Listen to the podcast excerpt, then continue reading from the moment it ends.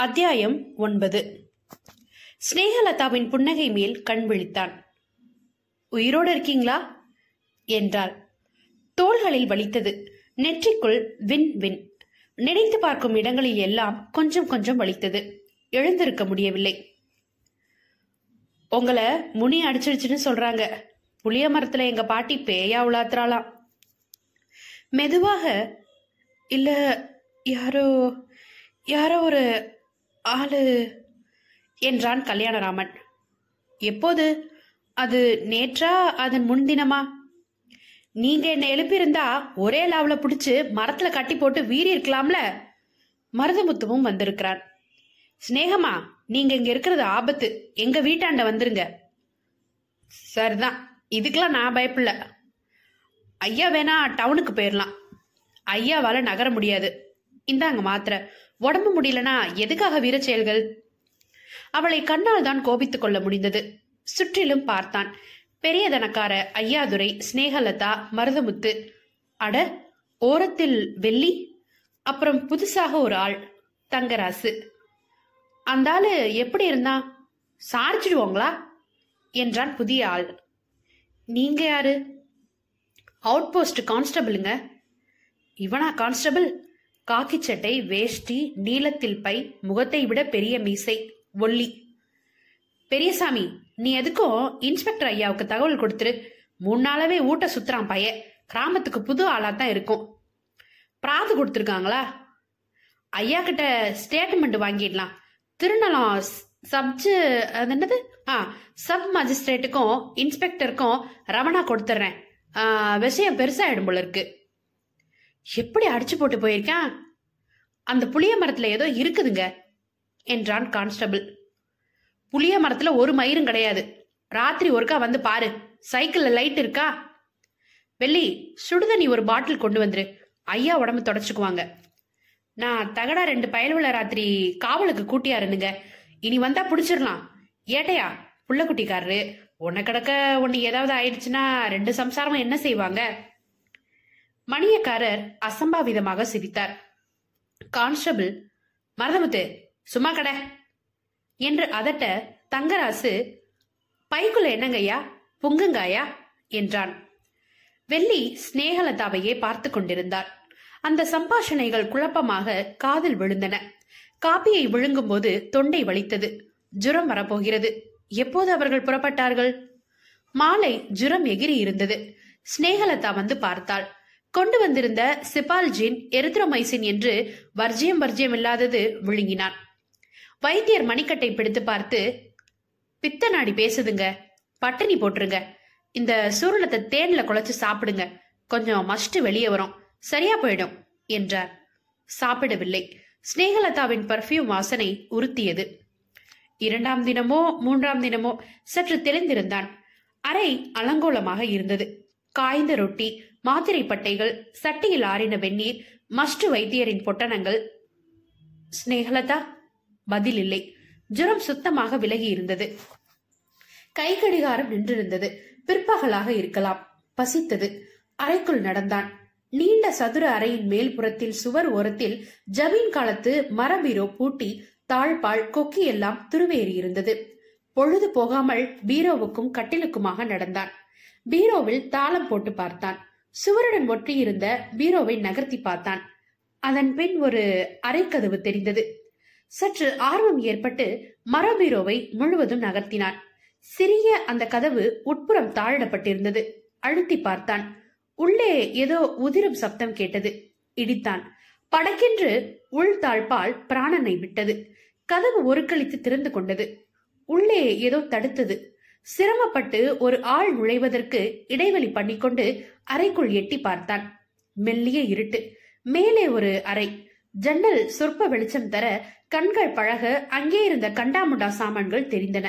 இரும்பு கட்டில் தொட்டில் குமிழ் வைத்த அழகான நடைவண்டி படங்கள் இயற்கை காட்சி ராம பட்டாபிஷேகம் வினோ ஒயிட்ரோ சோப்பில் வெள்ளைக்காரி என்று கதம்பமாக படங்கள். நடக்க இடமின்றி அறை முழுவதும் கண்ணா பின்னா சாமான்கள். கட்டில் மேல் பல பல புத்தகங்கள் நோட்டு புத்தகங்களின் குப்பல்கள் அவற்றை தொட மூக்கில் புழுது ஏறி அஸ்க் என்று ஒரு தடவை தும்மினான் சின்ன போட்டோக்கள். பத்து வயசு பையன் அவன் தம்பியுடன் மேல்நாட்டு தொளத்தொள உடை அணிந்து கேமராவை பார்த்து நாணமாக நிற்க அவர்களில் ஒருவன் ஸ்நேகலதாவின் தகப்பனாக இருக்கலாம் என்று நினைத்தான். ரத்னாவதியின் சின்ன போட்டோ ஒன்றில் ஹாலில் தெரிந்த அதே பயப்பார்வை தென்பட்டது. புத்தகங்களில் ரத்னபுரி ரகசியம் திகம்பர சாமியார் இங்கிலீஷ் தமிழ் ஒகாபுலரி மதன காமராஜன் கதை பத்மாவதி சரித்திரம் சூலாமணி வசம் பிரித்தான். பின்பு திவிட்ட நம்பிக்கும் சுயம்பிரபை நங்கைக்கும் மங்கள மனநாள் இன்றென மங்கள முரசும் எங்கு மதுர வெறித்தனர். யாண்டு நோக்கினும் ஆடல் பாடல் அபிநய முதலியன நிகழ்ந்தன.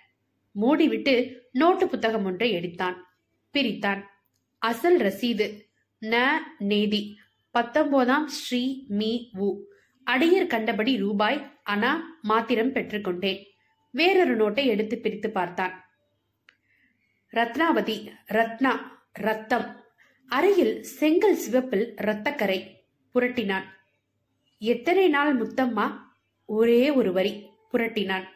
வைரத்தை பொடி பொண்ணி உட்கொண்டால் உடனே மரணம். மறுபடி ஒரே ஒரு வரிதான் பக்கம் முழுவதும். பிரிதோர் பக்கத்தில் அடர்த்தியாக எழுதியிருந்தது. எனக்கு எத்தனையோ வருஷம் பின்னால் இதை வாசிக்கிறவர்கள் உண்டு என்றால் அவர்களுக்காக ஞாபகப்படுத்த ரத்னா எழுதி கொடுக்கும் சின்ன சமாச்சாரம். ரத்ராவின் எழுத்தாம் ஆர்வம் மேலிட மேலே படித்தான். நான் பிறந்து வளர்ந்தது மேற்கே மேகலாபுரத்தில். சின்ன பிள்ளையிலேயே எங்க வீட்டுல கார்ல அழைச்சு போய் படிக்க படிப்பிச்சாங்க. ஒன்பது வயசு வரைக்கும் எங்க பாட்டி தங்க பேலாவுல சோறு ஊட்டுவாங்க. நாலு கிளாஸ் படிச்சதும் படிப்பு எதுக்குன்னு விலகிப்பட்டாங்க புஷ்பவதி ஆறதுக்குள்ள கல்யாணம் திரு கல்யாணம். இங்க வந்து பதினெட்டு வயசுக்குள்ள மூணு கர்ப்பம். தவறி பிறந்ததும் தப்பி பிறந்ததும் பொண்ணு பொண்ணுன்னு ஒவ்வொரு முறையும் உசுர விட்டதும் நினைச்சு பார்க்க கடினமா இருக்குது. என் கண்ணு முன்னாலேயே சாராய பானங்கள் ஏத்துக்கிறதும் வெள்ளத்தோல் மோகமும் சீட்டு வைப்பாட்டிகளும் பார்த்தாச்சு. ரத்னா குட்கர் ரத்னா நாட் ஹாப்பி என்னை விட உயரம் அவரு. சாக்கடைகளை தேடி போனவர். என் பெற்றோர்கள் கொடுத்த நகைகள். ஐயா ஐயா என்று குரல் கேட்டு திடுக்கிட்டு நோட்டை எடுத்து மறைத்து கொண்டு வெளியில் வந்தான். என்ன வெளி இந்த பக்கம்? அவரு வந்தாரா? இல்லையே. காலையில இருந்து மருதமுத்துவ பார்க்கலையே. அம்மா? இல்லையே. வெள்ளி தயங்கினாள். கீழ்பார்வை பார்த்தாள் உதடுகள் துடித்தன. என்னவோ சொல்ல விரும்பினாள். என்ன வெள்ளி? உடம்பு நேராயிடுச்சுங்களா? பரவாயில்ல. ஆமா ஏன் ஒரு மாதிரி இருக்க? அழறியா என்ன? ஐயா அவர் என்ன மறந்துட்டாருங்க. நீ என்ன சொல்ற? வராரு போறாரு. வாசல்ல நிக்க மாட்டேங்கிறாரு. எப்ப பார்த்தாலும் அவளையே பத்தி பேசுறாரு. என்னங்க சகவாசம் இது? சமீன் பேத்தியா இருந்தா சதா அந்த சிரிக்கு பின்னாலேயே சுத்திக்கிட்டு இருக்கணுமா? குதிரை வாலிக்கிறது போல நான் இருக்கேன். குரத்தைய பிடிச்சிக்கிட்டு அலையிறாரே. இங்கிலீஷ் கத்து தராங்களாம். புஸ்தகத்தை எடுத்துக்கிட்டு தோப்பாண்ட போகிறதும் தைக்கோல போட்டுக்கிட்டு அந்த கூறுகட்ட மனுஷன் சாம வழி போகிறதும் அவ சிரிக்கிறதும் அவர் பதிலுக்கு சல்லிசா சிரிச்சு பணியாரம் வாங்கிக்கிட்டதும் எனக்கு பொறுக்கலிங்க. என்னதான் அவகிட்ட இருக்குன்னு இந்த ஆள அலையுதாரு? என்னை மறக்க ஏதோ பொடி போட்டுட்டாங்க சக்காலத்தி மூதேவி என்று பத்து விரல்களையும் சொடுக்கி ஸ்நேகலதாவின் அரைவாசல் மேல் ஏவினாள். வெள்ளி அந்த பொண்ணு அப்படி இல்ல. என்னங்க நீங்க? அது போட்டுக்கிற சட்டைய பாத்தீங்களா? எல்லாம் வெளியே தெரியுது. எப்பவாவது சீலை உடுத்துதா சொல்லுங்க. அந்த வட்டக்காலையும் எலிக்கண்ணையும் வச்சுக்கிட்டு துரு துருன்னு ஆம்பளை ஆளுக்கு அலையுதே. அவர்கிட்ட நீங்க புத்தி சொல்லி போடுங்க. ஊருசனம் மொத்தமும் சிரிக்குது. அவர் செய்யறது நல்லா இல்லைன்னு சொல்லி போடுங்க. அத நீயே சொல்லிட வெள்ளி அவள் சின்னிங்கினாள் என்ன பார்க்கவே வர்றதில்லையே. மூணு நாளா அவ பின்னாலேயே சுத்திக்கிட்டு இருக்காரே. நான் அந்த பொண்ணு வந்ததும் கேட்கத்தான் போறேன். இது பாருமா அத்தாப்பு வீடு கட்டி அதுல ரெண்டு ஜன்னல் வச்சு எட்டி எட்டி பார்த்தாலோ என் புருஷன் என் புருஷன் தான். புருஷனா? அவரு எனக்குத்தானே பஞ்சாயத்துல தீர்மானமான விஷயம் இல்ல. அவரை என் புருஷனா தான் நினைச்சுக்கிட்டு இருக்கேன். அவர் தான் உறவை குறைக்கிறாரு. எல்லாம் அந்த சாணி உருண்டை செய்யற சிங்காரம். கேட்டுறதான் போறேன். வெள்ளி சம்பிரதமாக தாழ்வாரத்தில் உட்கார்ந்து கொண்டார் உடல் நடுங்கியது. கண்களில் தயாராக கண்ணீர் வைத்திருந்தாள். தன் சங்கிலியை அடிக்கடி கடித்துக் கொண்டாள். அடிப்பட்ட புலியின் தன்மை தெரிந்தது. தன் புண்களை நக்கிக் கொண்டிருந்தாள். இத பார்வெள்ளி அந்த அம்மா கொஞ்சம் வெகுளி. பட்டணத்துல படிச்ச பொண்ணுங்கெல்லாம் இப்படிதான் எல்லார்கிட்டையும் சகஜமா பேசி பழகுவாங்க. இதை நீ தப்பா எடுத்துக்க கூடாது. தொட்டு தொட்டு பேசுறதும் சினிமா கொட்டாய்க்கு அழைச்சிட்டு போறதும் ராத்திரி வராரு. உடம்பெல்லாம் சென்ட் மணக்குது. வாடி எங்க போயிருவ? வீட்டுக்கு வந்துதானே ஆகணும்? தயக்கத்துடன் சொன்னான். அப்படி பார்த்தா நான் கூட உன்கிட்ட அன்னைக்கு அசடுத்தனமா நடந்துட்டேன். அப்ப நான் என்ன செஞ்சேன்? பட்டுன்னு ஒரு சொல்ல விளக்கிட்டேன் இல்லைங்களா? எதுக்காக? இந்த ஆள் மேல இருக்க விசுவாசல தானே. அதே விசுவாசம் உனக்கு வேணா? அவதான் உன் மேல வந்து விழுதானா ஓ புத்தி எங்கேயா போச்சு? காத்த வெறிய மாதிரி ஏன்னு சிரிச்சுக்கிட்டே ஓடுறியே. வரட்டும் தீர்த்து வச்சிடலாம் இப்போது ஏறக்குறைய தனக்குள்ளேயே பேசிக்கொண்டாள் எனக்கும் எங்க அப்பாரு எவ்வளவோ இடம் பார்ப்பாரு. பத்து விரலையும் மோதிரம் போட்டு மீச வச்சு வில்லு வண்டிக்காரங்க ஆம்பளைங்க எவ்வளவு பேர் என்னை கேக்குறாங்க. தூக்கி எறிகிறதுக்கு எத்தனை நேரம்? தூக்கி எரிஞ்சிட்டேன் பாவி மனசு கேட்கலையே எத்தனை நான் உறவு? கல்யாணராமன் பயப்பட்டான். அவர்கள் வந்ததும் வெள்ளி அனல் கக்கப் போகிறாள். இந்த எளிய பெண்ணின் உணர்ச்சிகள் மிக ஆதாரமானவை சங்க காலத்தவை. காதல் பொறாமை கைபொம்மை கவரப்பட்ட சின்ன குழந்தையின் ஆத்திரம். மாலை மாலையாக கண்ணீர் மூக்கை சிந்தினாள். சைக்கிள் மணி கேட்டு கல்யாணராமன் துணுக்குற்றான். நல்லவேளை பின்னால் உட்கார்ந்திருந்தால் சிநேகலதா. ஓ ஓ என்று குதிரை வண்டிக்காரன் போல அவள் சொல்ல பேக் பெடல் செய்து வேகத்தை குறைத்து வெள்ளிக்கு அருகே வந்து நிறுத்தினான் மருதமுத்து. காலர் வைத்த சட்டை அணிந்திருந்தான். பேண்ட் போட்டுக் கொண்டிருந்தான். சுருள் முடியை சீவி இருந்தான். ஹாய் வெள்ளி ஸ்வீட் கேர்ள் என்றாள். வெள்ளி இடுப்பு புடவையை சுற்றி இறுங்கி முடிந்து கொண்டு இறங்கியா? என்று அதட்டினாள். என்ன வெள்ளி? என்றான் சிரிப்புடன். She is very much upset அம்மா நீங்க பெரிய எடுத்து பொண்ணு. இந்தால இப்படி ஊர் புற இழுத்துக்கிட்டு அறையிறீங்களே இது நல்லா இருக்கா? ஸ்விட்ச் போட்டார் போல் அந்த இடத்து சூழ்நிலை மாறியது. வெள்ளி இந்த பாரு யார்கிட்ட எப்படி பேசுறப்பில்ல சுமாரியா? இவனை இழுத்துக்கிட்டு நான் அலையிறனா? ஆமா இந்த நான் கல்யாணம் கட்டிக்க போறேன். கட்டிக்க கங்க்ராச்சுலேஷன் வெள்ளி அதட்டல். இவரோட நீங்க இப்படி அலையிறது நல்லா இல்லை. நான் இவரோட சுத்திரனா? இது எந்த ஒரு நியாயம்? தொட்டு பேசுறதும் இழிக்கிறதும் தோப்பாண்ட ஒதுங்குறதும் எந்த ஒரு நியாயம்னு நான் கேக்குறேன். லெவல்லி வெள்ளி கிறுக்கு மூதேவி போட்டன தெரியுமா? மருதமுத்து அவளை அடிக்க கை ஓங்கினான். அடிப்பியா கை நீட்டு அடிப்பியா? துண்டு துண்டா வெட்டி போடுவேன் கைய. மருதமுத்து என்ன இது என்றான் கல்யாணராமன். நீங்க இதுல நுழையாதீங்க. சும்மா இருங்க. என் அறிவு கட்ட முண்டம். அந்தம்மா யார் தெரியுமா? இரு மருதமுத்து. வெள்ளி குதிக்காத. உன் ஆளுதான் என் பின்னால் அலையிறான். நான் ஒன்னும் அவனை வருத்தி அழைக்கல. அண்டர்ஸ்டாண்ட் உனக்கு சாமர்த்தியம் இருந்தா அவனை அடக்கி வை. என்கிட்ட வந்து சத்தம் போடாத. நான் யார் தெரியுமாடி? கண்ட்ரி ஃப்ரூட் என்று கால் தூசிக்கு சமானம் இல்ல நீ. நீ யாரா இருந்தா எனக்கு என்னடி சிறுக்கி ஓடுகாலி? சாணி உருண்ட. வெள்ளி அழுது கொண்டே அவளுக்கு தெரிந்த திட்டு வார்த்தைகளே அடுக்கினாள். சாக்கட. மருதமுத்து இதெல்லாம் நான் கேட்டுட்டு இருக்கணுமா? கூறுகட்ட ஆம்பளை பாப்பாத்தி. என்ன சொன்ன யூ பிளடி பிச் ஸ்னேகலதா கீழே இருந்த கல்லை எடுத்து அவள் மேல் எறிந்தாள். நெற்றியில் பட்டது.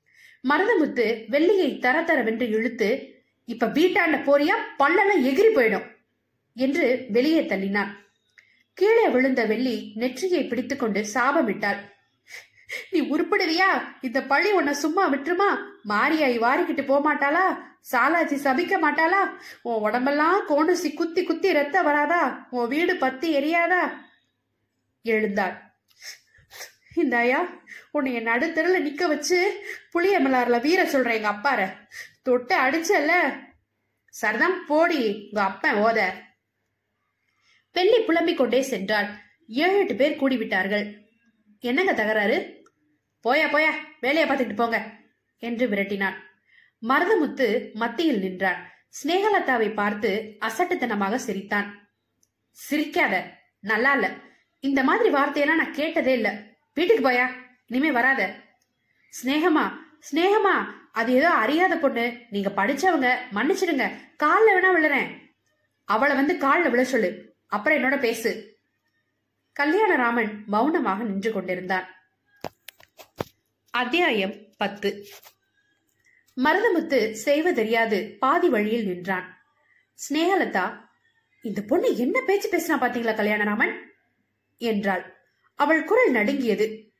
நீங்களே சொல்லி கொடுத்திருப்பீங்க. சரிதான் மிச்ச சண்டையை என்னோட போடணுமா?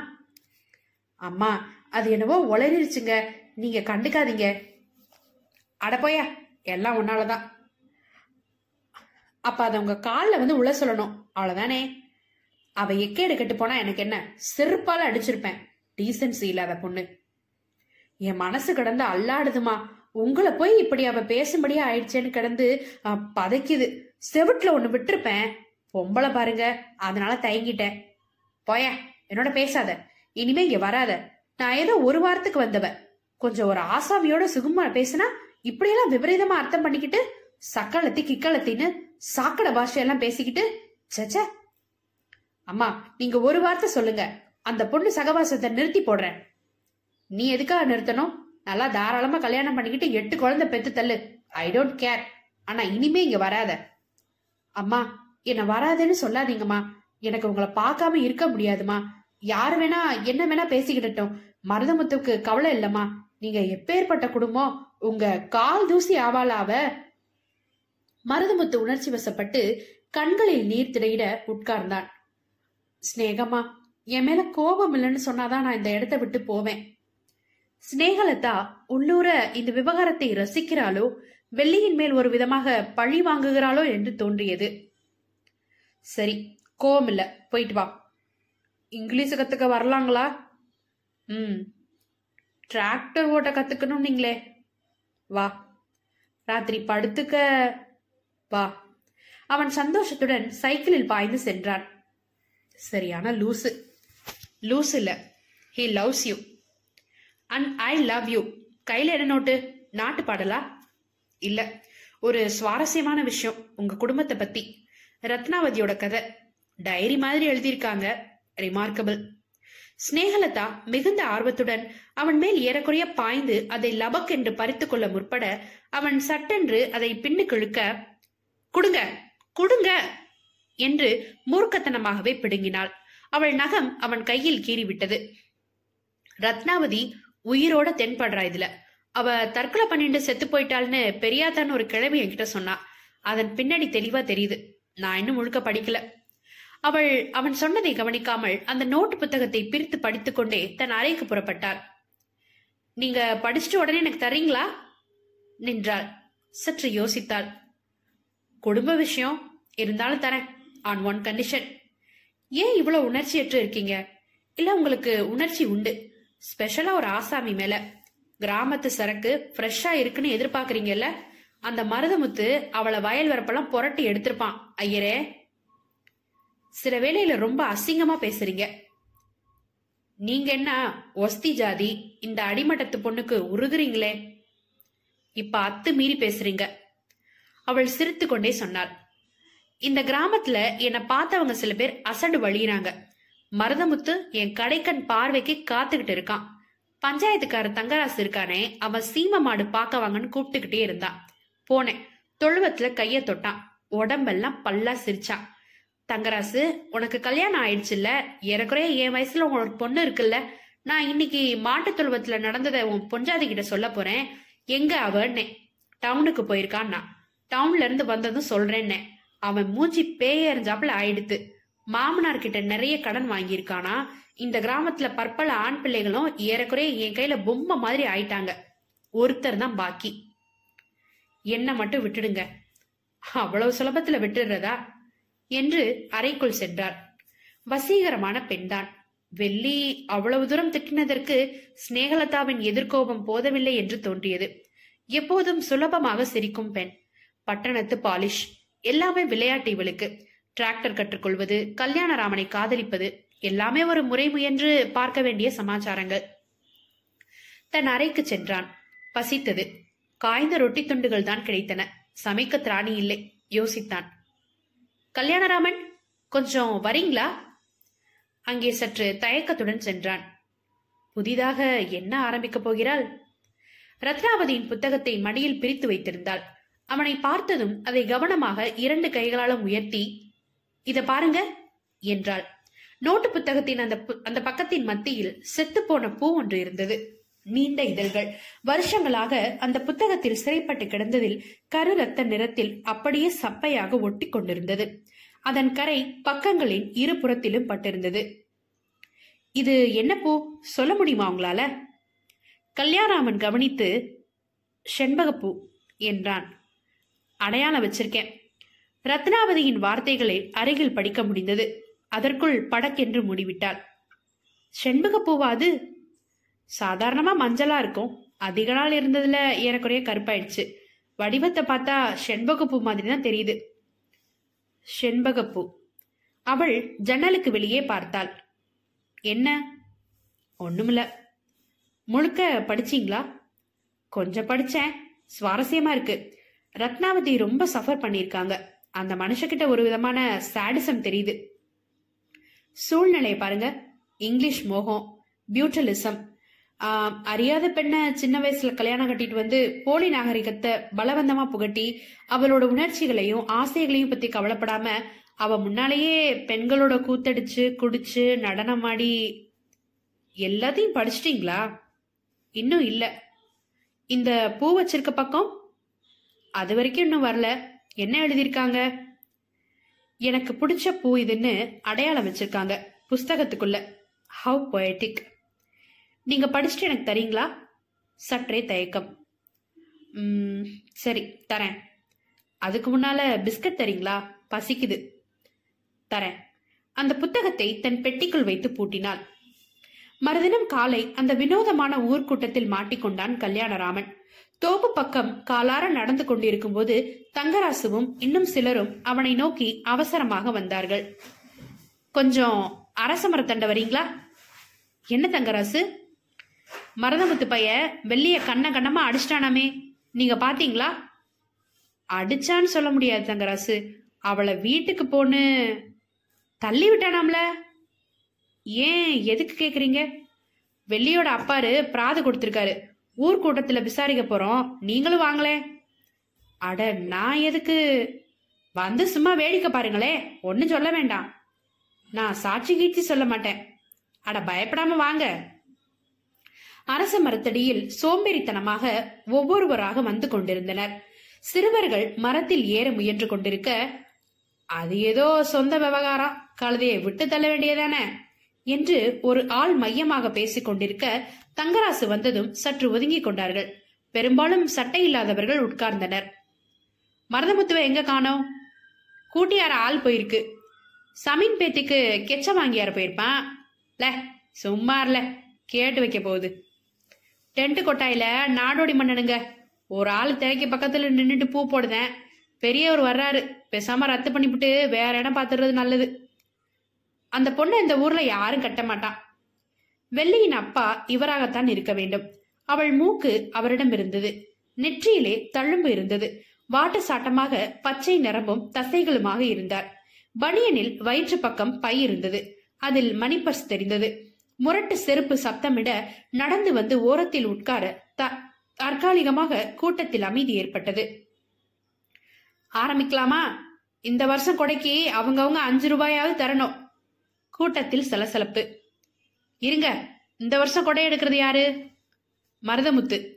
அதை ரத்து பண்ணி விடணும். அது எப்படிங்க? தீர்மானம் ஆயிடுச்சுல்ல அவன் செஞ்சதுக்கு அவனை முதல்ல ஒதுக்கி வச்சிடணும். வரேன் வரேன். கொடை வேற உங்க விவகாரம் வேற. அண்ணே மருதமுத்து வந்துட்டுமே. ஆள் போயிருக்கு. வர்றதுக்குள்ள நம்ம காளியையும் அவன் பொஞ்சாதியையும் கூப்பிடலாம். ஐயாத்துறை கொஞ்சம் முந்தி வந்து புத்தி சொல்லிட்டு போங்க. காளியும் அவன் மனைவியும் வந்து நிற்க ஐயாத்துறை புருஷன் மொஞ்சாதினா எவ்வளவோ இருக்கும் நீங்க ரெண்டு பேரும் இப்படி அடைச்சுக்கிறது நல்லா அல்ல என்றார். இவதாங்க கொடத்தால நெத்தியில் அடிச்சா? ஐயா இந்த ஆள் தண்ணி அடிச்சுட்டு வந்து செய்யற அக்கிரமத்தை யாரு சொல்றதுங்க? ஏயா நீ பானைக்குள்ள பணத்தை திருடல? புள்ளைய போட்டு அடிக்கல? இருங்க இருங்க சமாதானமா போகணும். இத பார்ப்புல கட்டின புருஷனை அடிக்கிறது நல்லதில்ல. இந்தா விபூதி இட்டுக்கங்க. ஏ பொஞ்சாதிக்கு விபதி குர்ரா மருதமுத்து இரண்டு அடியாட்குள்ளன் கையை கட்டிக்கொண்டு நடந்து வந்தான். கூட்டம் அவனை எதிர்பார்த்தது. என்னையா எதுக்கு ஊர்கூட்டம் வெள்ளிய நீ தொட்டு அடிச்சியாம்ல? அடிச்சனா? எந்த நார பேசனா என்ன பேச்சு பேசுனா பாத்தீங்களா? அந்த பொண்ணு சமீன் பேத்திய என்ன பேச்சு பேசுனா தெரியுங்களா? ஐயா நிக்கிறாரு அவரை கேளுங்க. சட்டென்று எல்லார் பார்வையும் தன்மேல் பட கல்யாணராமன் திகைத்தான். ஐயா நீங்க என்ன சொல்றீங்க? மருதமுத்து வெள்ளியின் அப்பா எங்க ஒரு ஜன்னலுக்குள் வெள்ளி ஊர் ஜனங்கள் எல்லோரும் அவனை எதிர்பார்த்து காத்திருந்தார்கள். என்ன சொல்வது? நடந்ததை சொல் நீ பார்த்ததை சொல். வெள்ளி ஜமீன் வீட்டுக்கு வந்து ஜமீன் பேத்திய திட்டினது நிஜம். அதுல கோபம் வந்து மருதமுத்து அவளை பிடிச்சு இழுத்து கீழே தள்ளினது நிஜம். கேட்டீங்களா? என் பொண்ணை தொட்டு அடிச்சிருக்கானா இல்லையா? யோ அடிக்கலையா? என்றான் மருதமுத்து. ரெண்டு பொம்பளை ஆளுங்க வாக்குவாதம் செஞ்சுக்கிட்டு இருக்கிற போது இப்படி குறுக்க வந்து இழுத்து தரையில போட்டு புரட்டுறது நியாயம்தானா? மருதமுத்து நீ ஏன் அவளை தொட்டு அடிச்ச? சுமாரா பயலுவலா என்ன நாக்கு டீலுது ஊர் கூட்டத்தில் இந்த மாதிரி வார்த்தை வரலாமா? சர்தான் போடா பொறுக்கி. எட்ஸெட்ரா விழிக்கப்பட்டவன் மருதமுத்துவின் மேல் பாய இவன் அவனை உதறித்தள்ள அமைதி குலைந்தது. தங்கராசு மருதமுத்துவை பிரித்து தனியே நிறுத்தினான். மருதமுத்து கேளு நீ பொண்ணுக்கு செஞ்சது நியாயம் இல்ல அதுக்காக நீ மன்னிப்பு கேட்டுக்கிடணும். மேல குத்தத்துக்கு நீ பஞ்சாயத்துக்கு ஒரு ரூபா ஃபைன் கட்டிடணும். என்னங்க நான் சொல்றது? பஞ்சாயத்து ஆமோதித்தது. இந்த வருஷம் அவன் கொடை எடுக்க விடக்கூடாது ஆமா ஆமா ஆமா ஆமா என்றட சில குரல்கள். என்னது? கொடை நான் எடுக்க கூடாதா இதை பார் தங்கராசு. நீ ஸ்னேகம்மாவுக்கு செஞ்சதை இங்க சொல்லி போட்டா நாரி போயிடு நாரி. அது வேற விஷயம். ஃபைன் அடிக்கிறீங்களா? கொடுக்க மாட்டேன். கொடுக்கவே மாட்டேன். அப்புறம் வேற எவனாவது கொடை எடுக்கிறேன்னு வந்தா கைய காலை வெட்டி போட்டுருவேன் சாக்கிறத. என்று துண்டை உதறி கக்கத்தில் இடுக்கிக் கொண்டு விருட்டு நடந்து சென்றான். முரண்டு பண்றாப்ல. ஒதுக்கி வச்சிட வேண்டியதான். நான் எடுக்கிறேன் கொடை. என்ன செய்யறான் பார்த்துடலாம் என்றார் வெள்ளியின் அப்பா. ஊர்கூட்டம் இப்போது முடிச்சு முடிச்சாக கூடி கலவரமாக பேசிக் கொண்டிருக்க கல்யாணராமன் சற்று திகைப்புடன் நடந்தான். மெல்ல மெல்ல ஒரு விரோதம் உருவாகி கொண்டிருந்தது. சினேகலதாவின் வரவு இந்த தூங்கும் கிராமத்தின் வானிலையை மெதுவாக மாற்றிக் கொண்டிருந்தது. மெல்ல கோயிலை அடைந்தான். பிள்ளையாரை தாண்டி பயாஸ்கோப்புக்காரனை கடந்து உள்ளே நுழையும் போது அந்த சப்தம் அவனை தாக்கியது. அந்த காட்சி அவனை உறைய வைத்தது. தலை மட்டும் வெட்டப்பட்டு ஒரு கோழி தன் மரணத்தின் கடைசி கணங்களில் மிச்சமிருந்த ரிஃப்ளெக்ஸ் ஆணைகளால் கண்ணா பினாவென்று தரையில் சிதறி ஓடியது. அதன் கழுத்து வெட்டப்பட இடத்தில் குபுக் குபுக் என்று பொங்கியதில் பூமியில் இரத்த கோலங்கள் அமைந்தன.